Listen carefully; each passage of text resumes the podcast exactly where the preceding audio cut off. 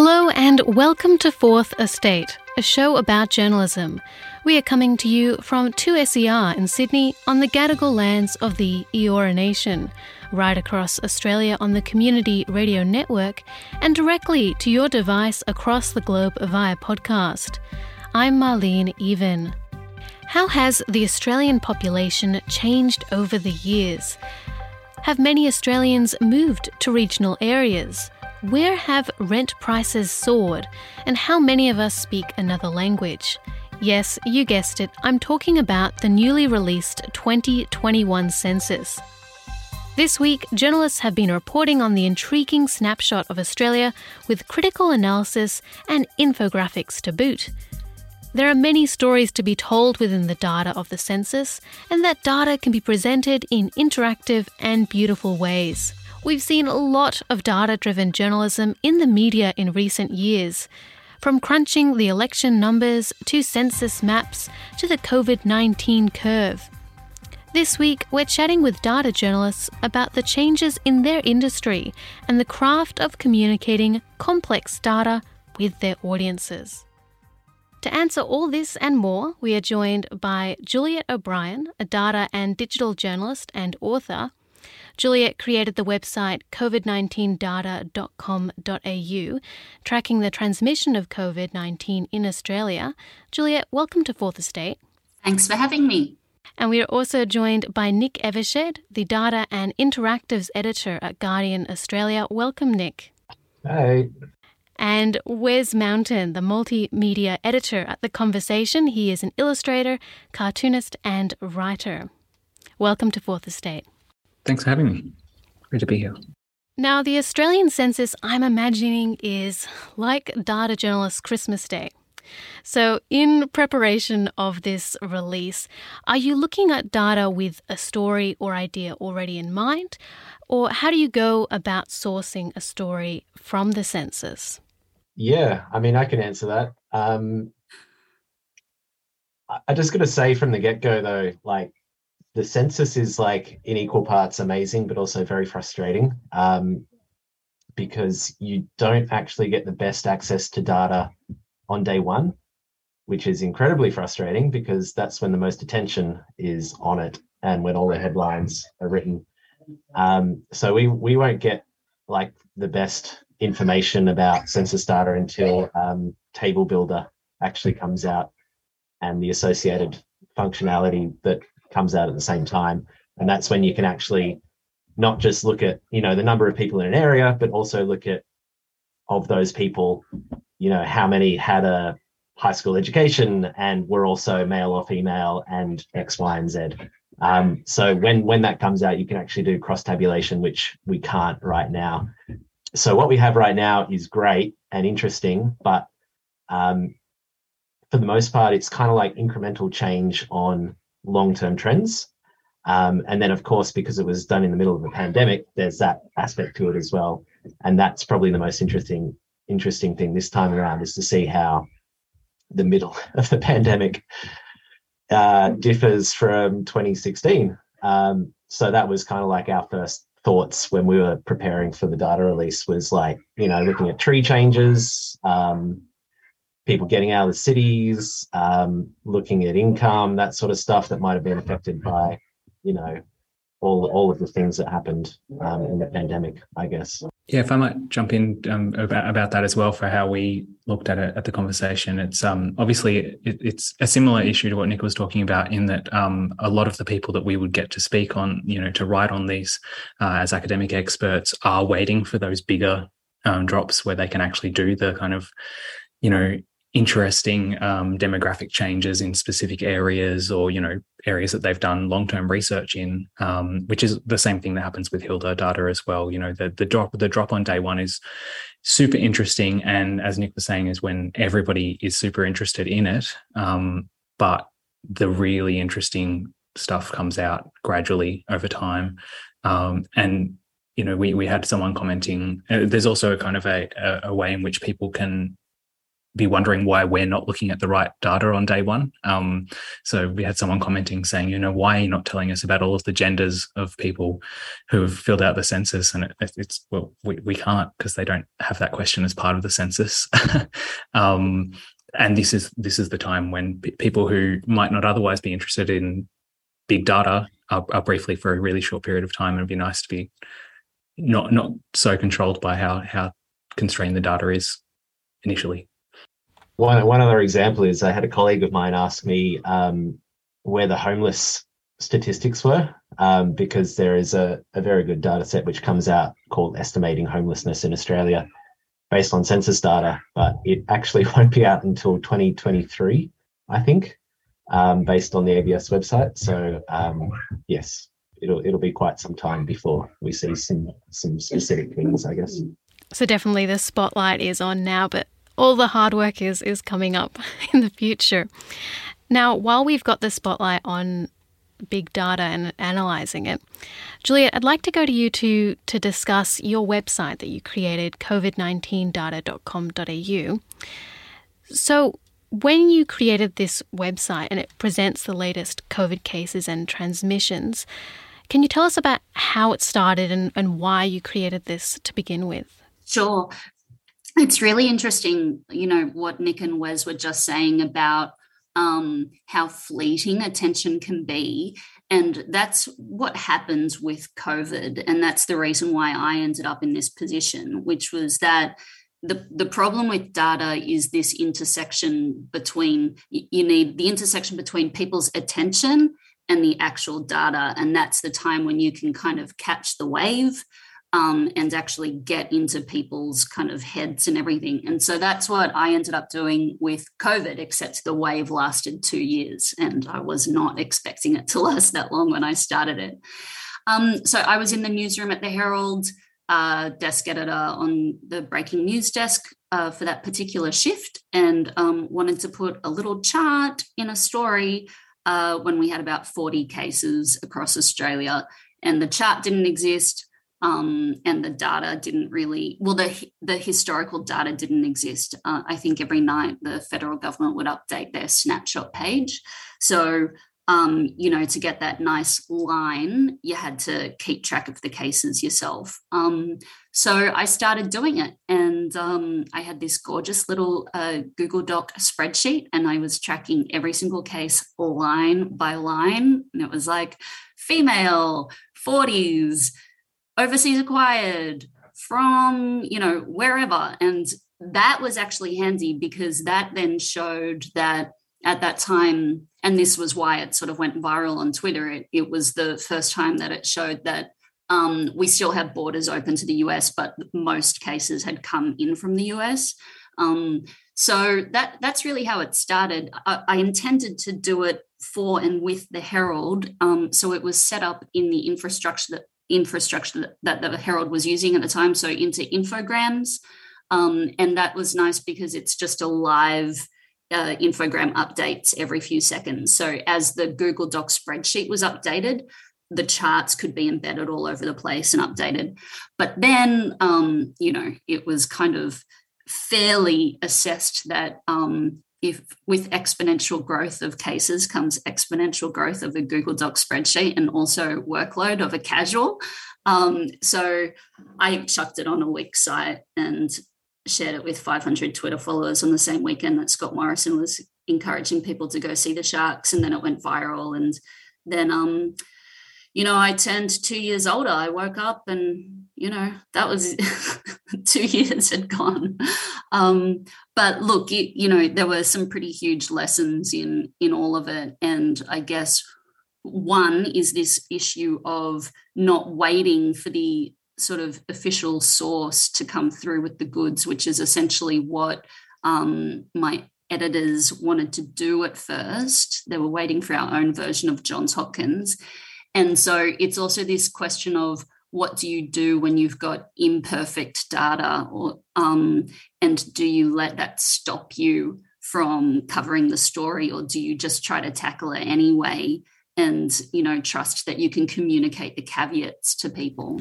And i mean that's a great question of like what do you do when you don't have that imperfect data or when um, that it's it's still being accumulated and it's still being analyzed do you still use it? And then do you communicate to your audience like we've got this data here are the issues this is what you should keep in mind. And nick what's your thoughts on this? Yeah i mean like we we've had a few projects over the years that that have relied on I, I, guess you know trying trying to get around this problem of there not being an official data set for something that you know arguably maybe there should be. And uh yeah like juliet found then often you just need to get out there and do it yourself because no one else is going to do it necessarily. So i mean we've had situations like that with um deaths in custody for example. We we maintained a deaths in custody database for a long time which we're now doing in partnership with um jumbunna at uts but and then similar things with um you know a, a few other projects over the years as well. And, you know, if you wait for the government to do it or if you wait for a research group to do it, it, it might not necessarily happen. So if you if you want to do the story, sometimes you just have to spend a long, long time uh, doing it yourself with with some help, of course. I reckon um, Nick and the Guardian are like leaders in that way. Like I saw um, I saw someone in the state say the most powerful data journalism they've ever done was counting, literally just counting, right? Like nothing, no crazy sort of modeling or anything. If you can just count stuff, like for instance, gun deaths or something, um, that's powerful. And yeah, like The Guardian is doing that interesting tracking of deaths in custody and so on, which I think is really, it's, it shines a sustained spotlight on the issue. Yeah, I know it's it's definitely an issue in the US as well with shootings. Um, at at one point there was like multiple media databases of of police shootings, but no official database. Um, it was like Washington Post, I think, and Guardian mm. US both both had them for for quite a while. Um, yeah, because they mm. would pay it federally. That word tracking, I reckon, I see that more and more. Like we're tracking this and we're tracking that. I reckon that's where it's at. And with the work you guys have done with the with the deaths on custody, in deaths in custody stuff, um, I think the the thing that's so powerful about that uh, is the stories side of it as much as anything. You know, it's about it's about counting, but it's also about making sure that the, the stories are there um, and, and personalizing it. Um, obviously, you know that, but it as an outsider consumer, um, you know that that adds so much. Uh, it's a different obviously it's a different picture for us at the conversation because we're often dealing with academic um, sources uh, we're often dealing with government-based sources um, there are few occasions where we've been chasing up stuff ourselves or relating to big I suppose similar to that problem of the, the locally reported gun death stuff in the US, um, where we're pulling together different data sources to kind of pull them together and, and make that comparison. But um, yeah, it's, it's rare that we're dealing with uh, actually kind of going out and getting data ourselves. It's something something we try and do more and more, and look more and more to academics who have interesting data sources um, or mm. data re- resources that they are not yet necessarily telling everyone about. There's so much hidden data in academia. It's uh, it's a huge resource, and there's there's still a very uh, I don't know what the word is. Pe- people don't want to share it necessarily because it's you're you're guaranteed to getting publications and you're incentivized to publish and all this sort of stuff. So, yeah, I, I sympathize. I used to work in in the area, and it's like it can be very tricky collaborating until you've got like an agreement ironed out and all this sort of stuff. Yeah, I will say that there's, um, yeah, obviously there's there's legal issues and stuff around things like that, but also, and if any journal, uh, any academics are out there listening to this, that much like everything in academia, there's often stuff that is super interesting to lay audiences that academics are holding on to because they think it's boring, um, and that's as true of data as about almost uh, uh, as a lot of other stories. Um, so yeah, if there are academics listening, sitting on a great data set, we'd love to hear from you. Yeah, just chuck it up on GitHub. yeah, iron out your um, legal status first, but yeah. And when you're talking about collating all that data and there not necessarily being an official source you can go to, what's the part you play when questioning if it's trustworthy, like where the data is coming from, what methodology was used to get it. Do you have a sort of checklist that you go through before you decide to use it within a story? I mean, it, it depends on the data. Like with deaths in custody, we were relying on coronial inquest documents mostly, so that was pretty mostly pretty straightforward. Um, some of the media reporting was trickier. All the very recent deaths are always uh, reported in the media before there's an inquest, obviously. Um, so that that can be harder, and then it's just making an editorial assessment, much like you would with a normal news story, I guess, and just weighing up what detail is reliable and what what should be included for editorial reasons and all that sort of stuff. But I mean, other projects, it's a bit more straightforward. Like we we did this one counting um, pork barreling or like election spending. I guess you can't call it all of it pork barreling necessarily, but election campaign promises. Let's just let's just call it that uh, during the election, and that was really that was straightforward. That was just like you know, if someone makes a promise, we write it down, and then we put put some details around it in our big spreadsheet. Um, but yeah, I, I, imagine Juliet might have had some issues with the early deaths stuff coming from the media sources and all that sort of thing. Oh God, totally. Um, I, yeah. Uh, well, in terms of tracking things, like one thing is to say what I said at the start was we bring together the fragments of data and information that are technically but maybe not practically available right? So you're you're not promising that it's a totally comprehensive complete data set. You're saying this is uh, we're bringing together what's out there so it's a different sort of promise. Um, so that's one way to do it. But yeah like one i mean one thing for instance with covid data at the moment is you do get to a point where the veracity of the data is is just sort of undermining the project. So it's kind of like at what stage you know is even reporting cases connected with reality at all you know? And therefore the different sorts of analyses you want to do from there like the big one is the hospitalization rate um, and that that was always the really challenging one i felt because that that was always the important one because that that led to this question of whether or not the health system would be overrun. And at the start of the delta out, outbreak in sydney the hospitalization rate was high. It was like 14% but we didn't know that in the time. We knew that maybe six or eight weeks later from the New South Wales health surveillance reports. But there were all of these issues with how many cases are there really? How many people are actually going to hospital? Um, what sort of lag time frame do you want to use to calculate the hospitalization rate? And I tried asking heaps of experts and never really got a particularly clear answer. It was just like factor in a bit of a lag. But all of these sorts of denominators and numerators that shift around.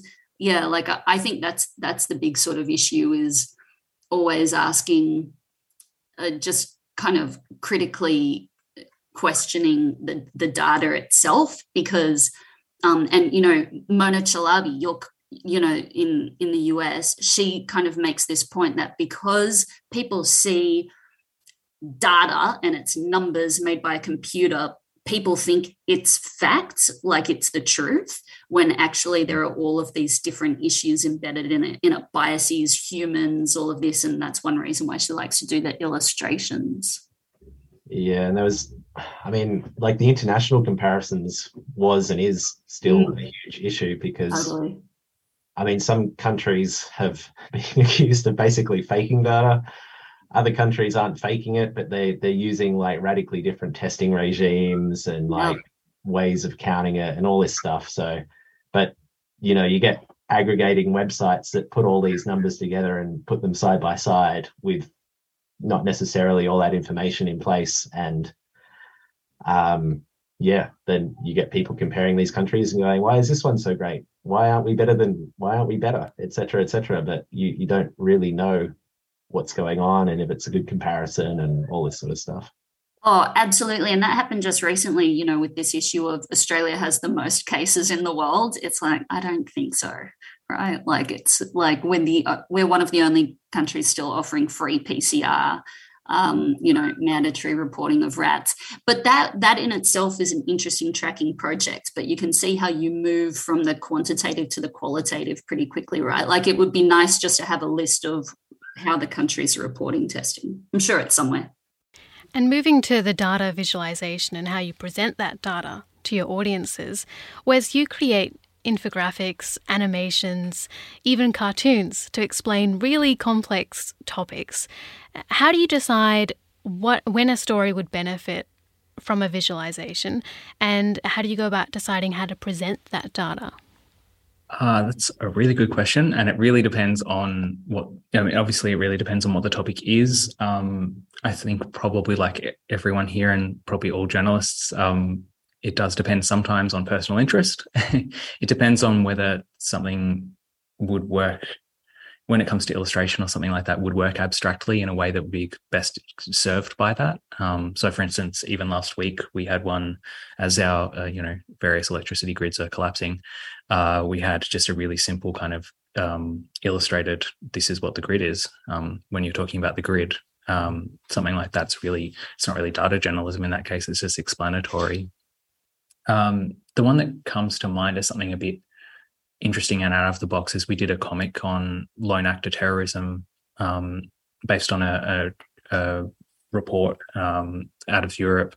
Um, and ultimately, it was a work I didn't necessarily immediately think about it this way, but ultimately, it was kind of data visualization. Um, it broke down kind of what the real, what the the most likely um, picture of a terrorist in uh, Europe during a certain period was likely to be, um, how to address it, what you know, what the background was, etc. Um, you know, and you know, to, to, cut a long story short, it's probably is probably going to be uh, a right wing um, white terrorist, not what people generally assume when they think of a lone actor terrorist. Um, so that one was like a little bit outside of the box. It all depends on time as much as anything else. Um, if it's going to be a short period of time, and I think that's probably true of all of us here, it's going to probably be a chart and it's going to be super, super simple and quick and uh, follow our style guides and get out there quickly. Um, if it's going to be something a bit more um, long term and actually about visual storytelling, um, and have to get a whole bunch of data, some of which nobody will, like only one person will ever be specifically interested in, which is a hard thing. Um, you know things that hide behind tooltips or you need to click uh, expand uh, an accordion or something like that to find um, maybe only a really small percentage of the audience will go there but they should be able to find it if you've got that data. Um, so we did a big project last year called flora fauna fire last year? Year before last um, about the bushfires. It has been a weird long two years. Um, the recovery from the bushfires. And it both took in the extent of the fire path uh, and where most of Australia's uh, endangered animals were to show, you know, it was massive overlap. Um, and then the 119 species that the, the government panel had broken down. And we, we actually did additional work getting people to do 119 analyses of um, each of these specific species um, and then map each of where their, their actual habitats were. Um, there's a lot of Galaxias fish if you're interested. Um, they all look exactly the same, but they're very different.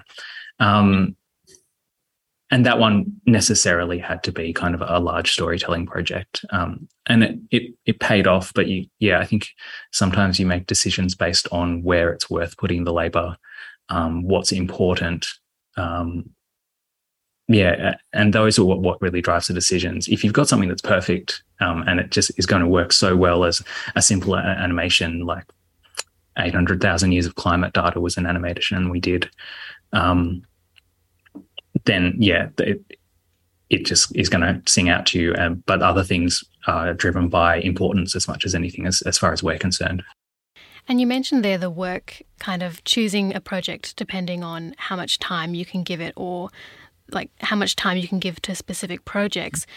What impact does that workload pressure, or in, in some cases economic pressure, have on your ability to take on on projects, on data journalism projects? Juliet, you mentioned before that you have this website that you wanted to create, but didn't have um, the space, I guess, so you've created it on your own. Could you tell us a bit about what impacts that workload and economic pressure can have? Oh, well, yeah. I mean, it started because the newsroom uh, couldn't support it, couldn't support that that work of manually tracking the cases. Um, and so that's why um, volunteers ended up doing it.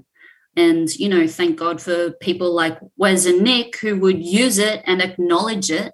And that sort of helped to give it, give the different sites. And COVID 19 data is not the only one by any stretch, but we all kind of, we earned people's trust. Um, and I guess what happened was, I mean, in, in my case, the public funded it. So um, as soon as like, um, you know, like a quarter of a million sort of people visited the site on a weekend, I was like, oh, Jesus, I better put some ads on this or something. And then I couldn't because it's all iframes. Um, and so I put a donate button on, and people scrolled to the bottom of that website and donated. Like people are incredible. And so that locked me in for the for the long term. So there was a hunger for it, and then people funded it. You could say COVID is like in its own category, you know, it's sui generis, but maybe it's not. Like, I'm kind of willing to bet that people want that sort of um, quick, like close to, you know, close to real time projection and editorial free uh, data in a few different topics as well. Um, and that's a sort of bet that I want to make in the next sort of 12 months, but I don't anticipate that being supported by any individual major mainstream news organization except possibly the guardian would be the only ones who would be who would think it who would think that sort of way you know? So yeah, yeah it depends on the project. Um, but you know there, has been a long history of like open source and kind of community collaboration with this sort of stuff which is always good yeah. Um, like Open Australia did a lot, do and have done a lot of very good things. Um, you know, they've kind of brought together volunteers for all sorts of things like transcribing Hansard and like getting developer applications in front of people, making all of that accessible, and um, you know, lot, lots and lots of things. So yeah, there's there's a lot of good work out there done by like volunteers and community groups and all that sort of stuff as well. Yeah, it's it's funny that um, we talk about other forms of journalism as being something that people will just do because, like, you know, it's a big problem, obviously, for funding journalism. But they'll just do, some people will just do it because it's important. And you know, I thank you, Juliet, for your project earlier on because I think it was one of those things when when it came on, I had been saying for a few days, like, oh, I'm just getting so tired of trying to collate everything across like five different def- definitions of what COVID is and and what a case is and stuff like that. And yeah, it was one of those things where oh yeah, like brilliantly filled the niche. Um, and but yeah, like at the, at the time, I was also a little bit like, this is a labor of love. Why would someone do this for nothing? um, so yeah, I think I think it's you know data journalism is obviously like many forms of journalism something that some people myself included. I've definitely done stuff on, you know, when I'm meant to be on break anyway. Um, we'll do anyway because it's important. So I, I, noticed some researchers at University of Melbourne spoke with a number of data journalists in 2019 about the evolution of data journalism. And their research stated that there has been a shift from interactive stories, where readers can explore stories themselves, towards narrative explanatory stories.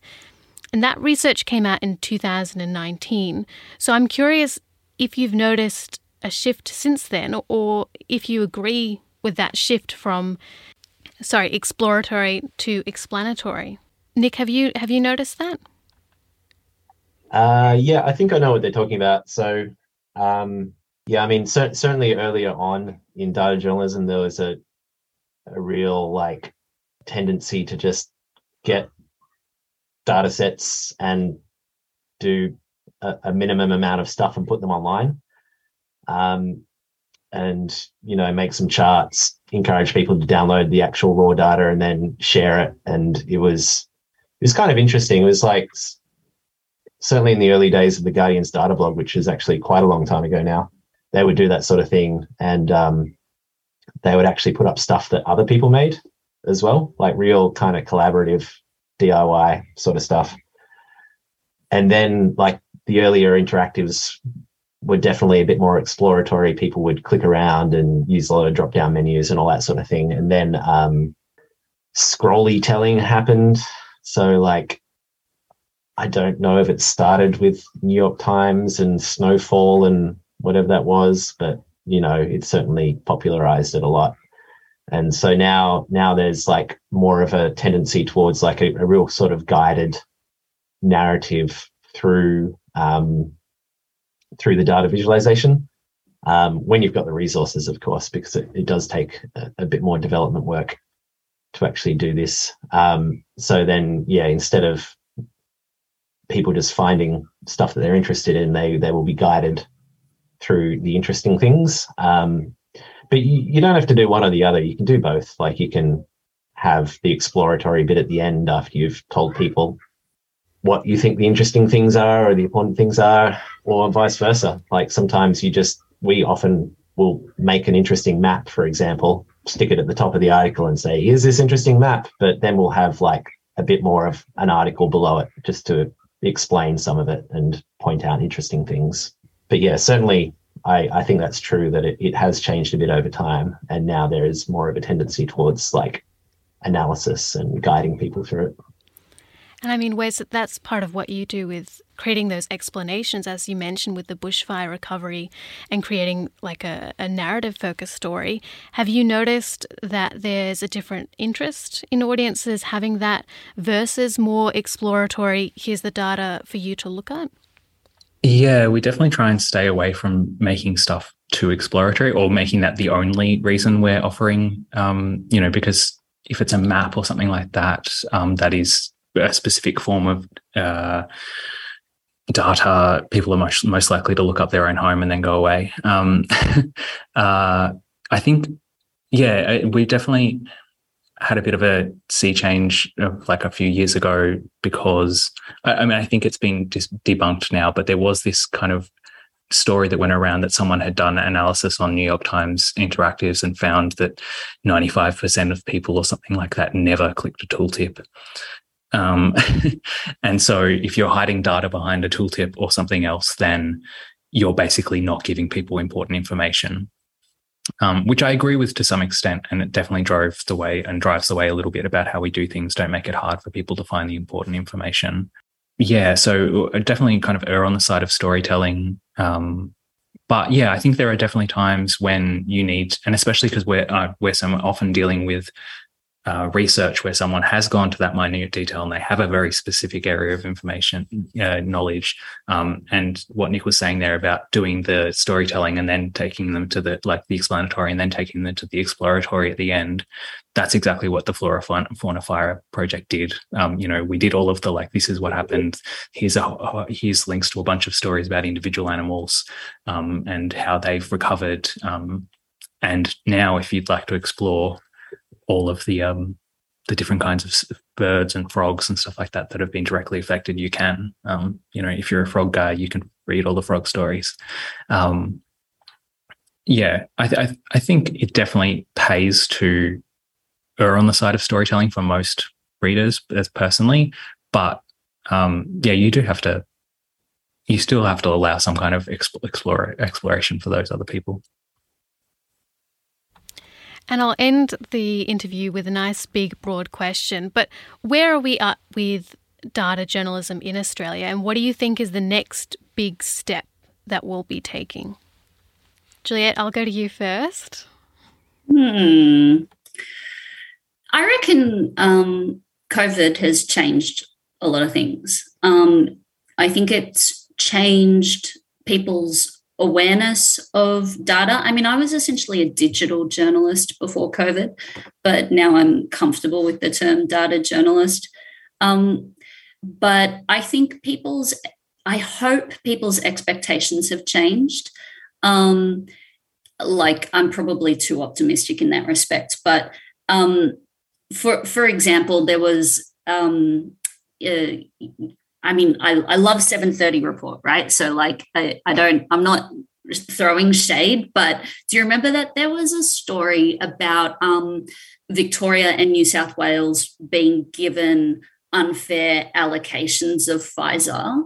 Um, and that was a data story, right? Like it's about how much Pfizer is each state getting. And they had it but it was like we have this data and we're not showing you the data. And it was and everyone and so twitter sort of went berserk about it because we'd gotten so used to if you've got the data sh- show it right? And if you've made a calculation show us the calculation. And it was really weird not to have have that.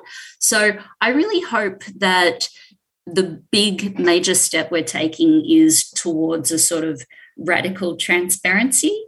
Um, and um, yeah, and uh, like if you say it's based on data, that you know, I've got so many examples of this. I could go on and on. But if it says data show, then there's a little hyperlink, and you can click on that and see the data without it just saying data show.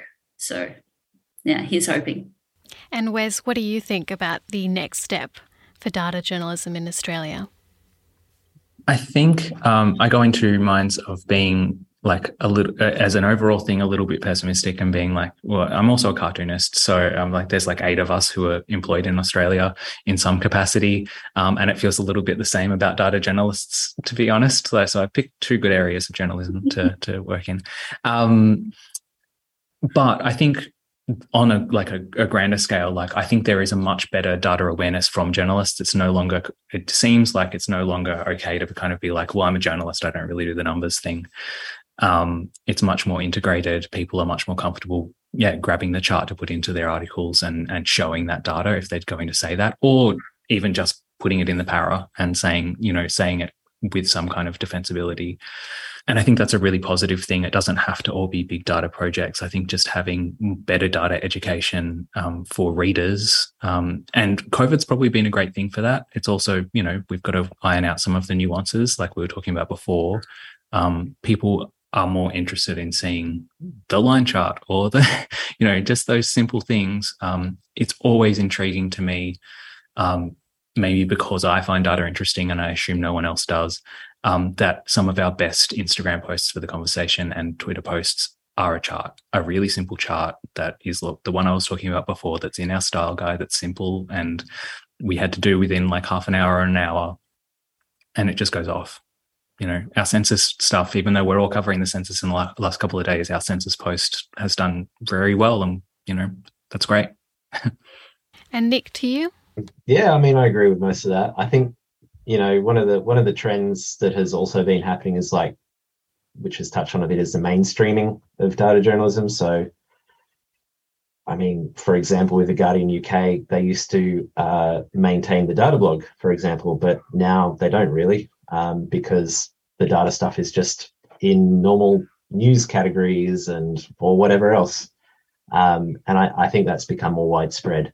And certainly with COVID, like as Juliet was saying, you know, we had Casey Briggs on the TV showing line charts all the time, which we never really had before outside of, you know, um, the economics business segment on the news. So I think that really changed things a bit. And um, maybe it'll continue. I'm, I'm not sure. I mean, Casey did some stuff with the election, so possibly we'll we will see more of that. I mean, I, I would just like to see, outside of what I think is going to happen, I, I would love to see more radical transparency, of course. Um, but I'd also like to see people doing more experimental stuff, which is hard, uh, given you know economic and time pressures. But like you know things like that, I would really love to work on, but can't. Is stuff like turning data into audio, for example, which would be great for a radio show. Um, and I, have I've had worked on some of this at work, and I've worked on some of it outside of work because it's like interesting and experimental, but there's no like necessary kind of story that I can then take to my boss and say, oh, you know, here you go, it's the deadline now. Here's here's the thing. It's just all kind of experimental. Um, so I mean, yeah, it'd be great to see more experimental stuff supported and done in some way. And you know, there's been a kind of increase in sort of grants and philanthropic funding, which I hope will support some stuff like that. But um, I guess I guess we'll see. And on that note, I'd like to thank Nick Evershed, Juliet O'Brien, and Wes Mountain for being on Fourth Estate. Thank you all for taking the time out of a very busy census period to chat about data journalism. Thank you. Thank you. Thank you. And thanks for listening to the program. This edition was recorded at the studios of 2SER and heard across the country on the Community Radio Network. Fourth Estate is produced with the assistance of the Community Broadcasting Foundation.